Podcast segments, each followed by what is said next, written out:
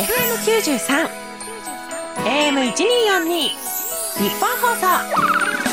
三井不動産プレゼンツ横澤夏子。それ大事なことでございます。日曜の夜いかがお過ごしですか？横澤夏子でございます。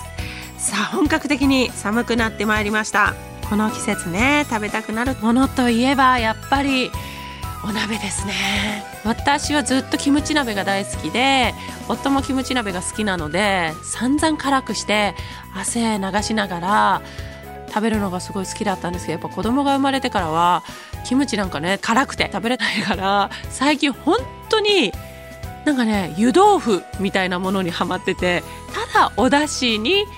お豆腐入れてお野菜入れてお肉入れてっていうのを私はポン酢で食べるのが好きで子供はもうそのまま食べてやっぱお出汁って十分なのかなっていうぐらい入ってるお豆腐が大好きでで夫はそれをキムチスープの素みたいなのにつけてなんかつけ麺方式みたいなので なんかみんなそれぞれ一つの鍋を自分の味変でね変えて食べてはいるんですけどぱ冬といえばね皆さんポカポカ温まるそんな生姜鍋とかねそういうものを食べながら温まっていただきたいものですね。この番組は自分にとって社会にとって地球にとって大事なことについてお話をしていくというコンセプトでお送りしています。番組後半は SDGs について聞いていきます。今回は三井不動産広報部ブランドマネジメントグループ主任の栗田智人さんをお迎えします。というわけで横澤夏子それ大事なことでございます。最後までどうぞお付き合いください。三井不動産プレゼンツ横澤夏子それ大事なことでございます。この時間は三井不動産がお送りします。三井不動産プレゼンツ。横澤夏子それ大事なことでございます。FM93 AM1242 日本放送からお送りしている横澤夏子それ大事なことでございます。今夜もメールをご紹介しましょう。八王子市ラジオネーム吉坊さん66歳の方からいただきました、横澤夏子さんの出演されている CM の大ファンのおじさんです。ありがとうございます。というのも私もかつて経理部で過去昭和平成まさに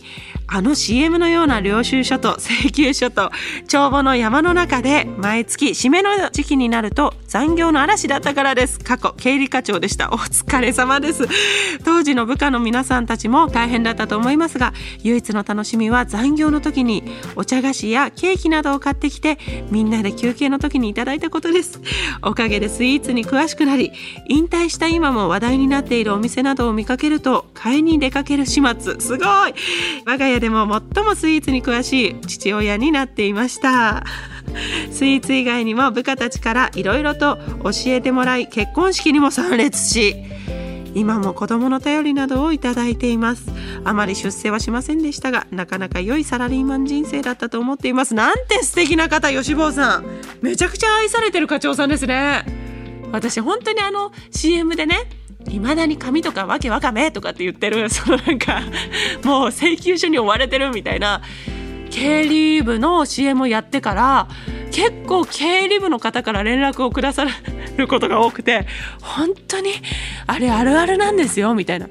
なんか請求書が封筒になかなか入らないみたいなのもすごい細かいですけどあるあるでみたいな。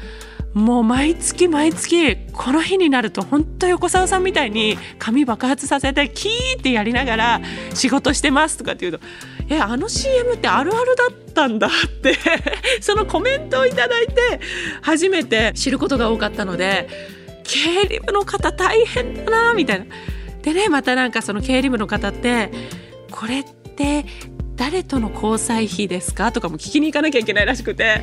それもその CM の中であったことだったんですけど交際費としてのその打ち上げだったり接待の人数が書かれてないと接待費として落ちないみたいな。人数書かれてないんですけどってもう背中を丸めて聞きに行くんですよ。これも経理部なんですよ。とかいや大変なお仕事だなと思って。その経理課長さんをやられてるも残業の嵐なんてもう本当お疲れ様でございました。でも素敵ですね。この甘いものが好きになったっていうのもこの皆さんのね経理部の皆さんですごい仲の良さも伝わるしチームワークのいい感じも伝わるしとっても素敵なサラリーマンの人生だったんだっていうのがなんかもうすごい伝わってきました。私はですね私はというとその結局ピン芸人なのであの本にチームプレーっていうのが全くなくてだから毎回私のマネージャーさんが相方だと思いながら 私は常日頃から過ごしているんですけどなんか本当に私のマネージャーさん歴代正直な方が多くて「え、今日大丈夫だったかな？どうだったかな?」っつって「うん」みたいな「そこまで盛り上がってなかったですけど大丈夫だと思いますよ」みたいな「いや結構言うな」みたいな。まあでもそれは相方なんで別に言ってほしいんですけど。まあ本当こういうねチームワークだったりこの会社のなんかすごいサラリーマン人生とは言うけどなんかすごい青春のような爽やかさも感じる。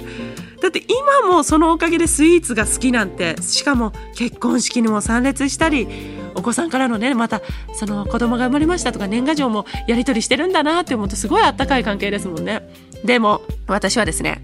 CM で出会った部長の滝藤さん。部長役の滝藤さんとすごい仲良くさせていただいて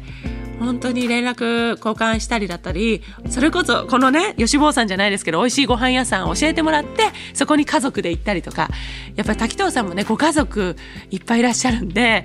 子供の食べさせやすいんだったらここのお店がすごいいいよとかちょっとわちゃわちゃしてるけど子供がわちゃわちゃしても気にならないお店だよとか滝藤さんから教わったお店は本当に温かいお店ばかりなんですよ。それも私すごい OL さんになるのがすごい憧れだったんですけどその CM ですごい私はもう達成できてその憧れが。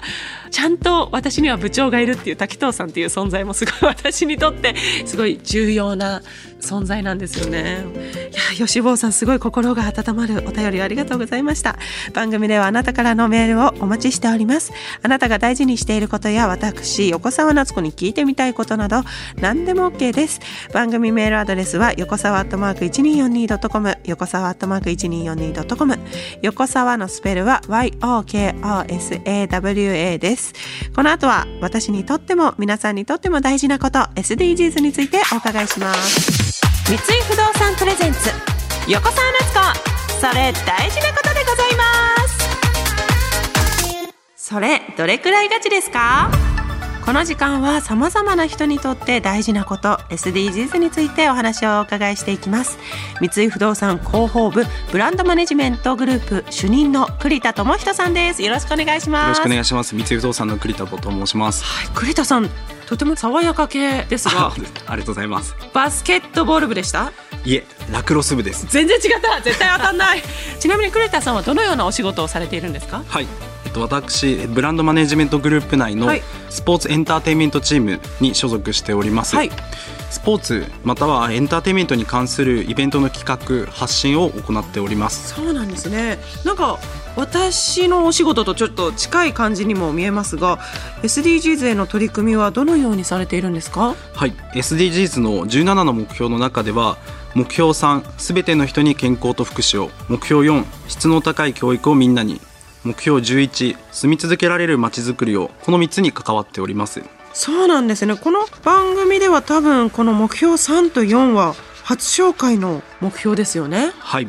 今日お話をしようと思っている目標3の具体的な目標には、2030年までに病気に対して予防や治療を進めて、はい。感染症以外の病気で人々が早く命を失う割合を3分の1減らすことや心の健康福祉を進めるとあります。すごい大事なことですけど難しそうですね。そうですね。こういったことって日本で生活してると感じづらいと思うんですけれども、はい。まあ、特に開発途上国などでは保険や保険サービスといったものが不足している場合もあり、はいまあ、国を挙げて予算を確保したりそういったサービスに関わる職員の数や能力、まあ、こういった、またあの研究を充実させること重要になってきております。はあ。横澤さんも日本に住まれていて、はい。まあ健康にまつわるサービスが充実していると感じることってないでしょうか？確かに充実してますよね。保険証だって持ってて3割負担だったりね。はいそういうことですよね。そうですね。意外と充実してるなとこう改めて感じると思うんです健ども。康診断もいっぱいできますしね、はい、最近では新型コロナウイルスの流行などありますが、はい。こういった世界で健康を脅かすような危険な状態が発生した時に、はい。まあ国と国とのレベルで、まあ、情報を共有してすぐ対応していく必要があります。ほうほうまあ、誰もがずっと安全に暮らせて災害にも強い街を作ろう、まあ、という目標でも、まあ、社会的に弱い立場にある人たちを守ることを特に考えて、うん、風水害などの災害から命を失う人や被害を受ける人の数を大きく減らすことが重要だと思っております。すごい大きな目標ですよね。大きいですね、はい、でまた日本だけじゃなく全世界に目を向けてっていうことですもんね。そうですね。まあ、ちょっとなかなかイメージしづらいこともあるかと思うので、はいはい、まあ、例えば街に人が集まるようになって街のコミュニティが大きくなっていくと、うんうん、例えば何か災害とか起こった時に、まあ、そこに集まるコミュニティでお互いをこう支え合えるという強さが生まれると思っています。あ確かにまあ、特にあの比較的誰もがチャレンジしやすいスポーツ、はい、もうこういったものは人を集めるのにぴったりだと思ってるんですけれどもいかがでしょうか？確かに。スポーツをやるにあたっても見るにあたってもコミュニケーションって絶対できますもんね。そうですね。ちなみに横澤さんスポーツのご経験っていかがですか？私卓球をずっとやっていたんですが、はい、あお伺いしました。あの県大会で優勝されてすいません。はいそうなんです。新潟県の大会でねちょっと優勝させていただいたことがあったんですけれども、はい、実はそれ大きい大会ではなくですね、はい、強豪チームがみんな中国遠征に行っていた時でしてあそうです、はい、隙間を縫って優勝させていただきました。い。やでもそれでも立派な経験だと思います。ありがとうございます。でも三井不動産の言うこのまちづくりをする会社とスポーツはイメージがなかなかちょっと結びつかないんですけれどもまち、づくりにもスポーツが大事なんですか？はい。スポーツっていうのは、まあ、プレーをする人、またはその観戦、まあ、見る人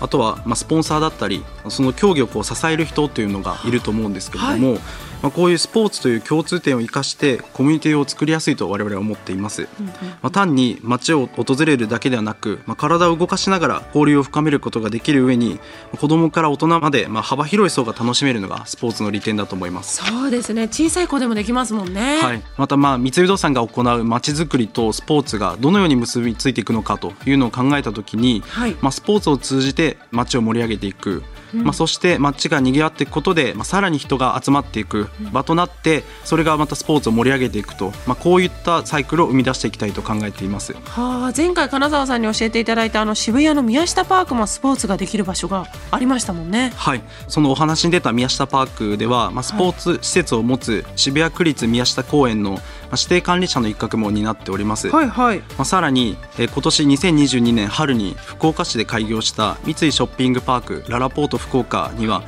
あ、屋上に陸上トラックがあったりとか、はい、フットサルコートそういったパークを設置しております。まあ、特にあの屋上ではですね陸上のトラックがあるんですけれども、はい買い物に行かれてる最中に、こう屋上でマラソンをしたりとかめちゃくちゃいいじゃないですか、まあ、買い物以外の、まあ、こういう選択肢も増やしていくと健康的。はいはい。まあ、商業施設はホテルのみならず、まあ、こういうスポーツも含めたさまざまな使い方を提供することでまあ、街づくりを通じた新しい価値の創造を進めようと取り組んでいます。感動しますね。そのショッピングパークがお買い物や食事をする場所だけではなくスポーツをする場所としても広がってるっていうことなんですね。確かに目的が増えると行くチャンスも増えますもんね。はい。ま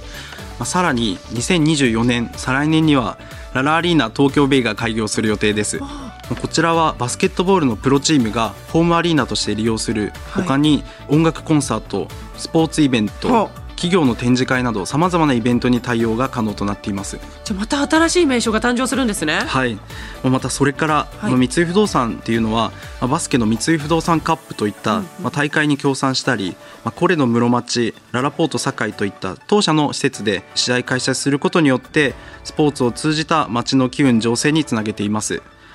ちなみに横澤さんコレド室町って行ったことありますでしょうか？めちゃくちゃ行ってます。ありがとうございます。私出産のうちは、これど室町でいっぱい買いました。本当ですか？ね。はい、ララポートに続き ありがとうございます。はい、ララポートさんにもよくお世話になってます。ありがとうございます。我々協賛している団体が5つあって、はい、日本オリンピック委員会さん、うん、日本パラリンピック委員会、はい、またその他に3つの競技団体に協賛しています。へえ。一つは男女ともに多くの競技人口がいるさまざまな人が楽しめることができるバスケットボール。ほうほう2つ目はアーバンスポーツとも呼ばれていて弊社のまちづくりとも親和性の高いスポーツクライミング、はい、3つ目がアテネパラリンピックの代表選手が弊社社員にいるんですけど、えー、すごい。そういった親和性の高い車椅子ラグビー、まあ、これらに協賛をしています。これやっぱりまちづくりとスポーツはとっても仲良しだっていうことが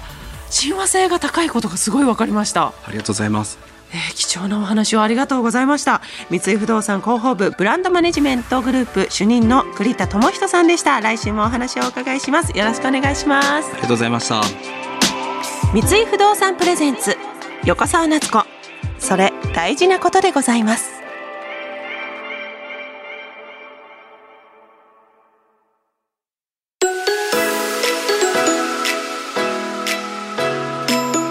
三井不動産プレゼンツ横澤夏子。それ大事なことでございます。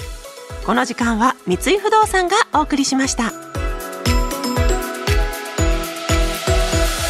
横澤夏子それ大事なことでございます。そろそろエンディングです。いやーまた勉強になりましたね。このスポーツってやっぱり皆さんとのコミュニケーションもいろんな部分で取れたりとかあとそれこそスポーツってするだけで体が健康になるそして心も健康になるからもういいこと尽くしじゃないですかね。とにかくスポーツイベントをとにかく打てば打つほどみんなが健康的になるんじゃないかっていうもう無限の可能性を今秘めてるなっていう改めてスポーツの力って偉大ですね。勉強になりました。この番組はラジオだけではなくラジコでも聞くことができます。タイムフリー機能を使えば1週間遡って聞くことができますので今夜のトークが気になった方はぜひそちらもご活用ください。番組ホームページからは収録の模様を動画で楽しむこともできます。気になる方はぜひ日本放送のホームページにある番組表からこの番組のホームページをチェックしてみてください。それでは今夜はこの辺でまた来週お会いしましょう。お相手は横澤夏子でした。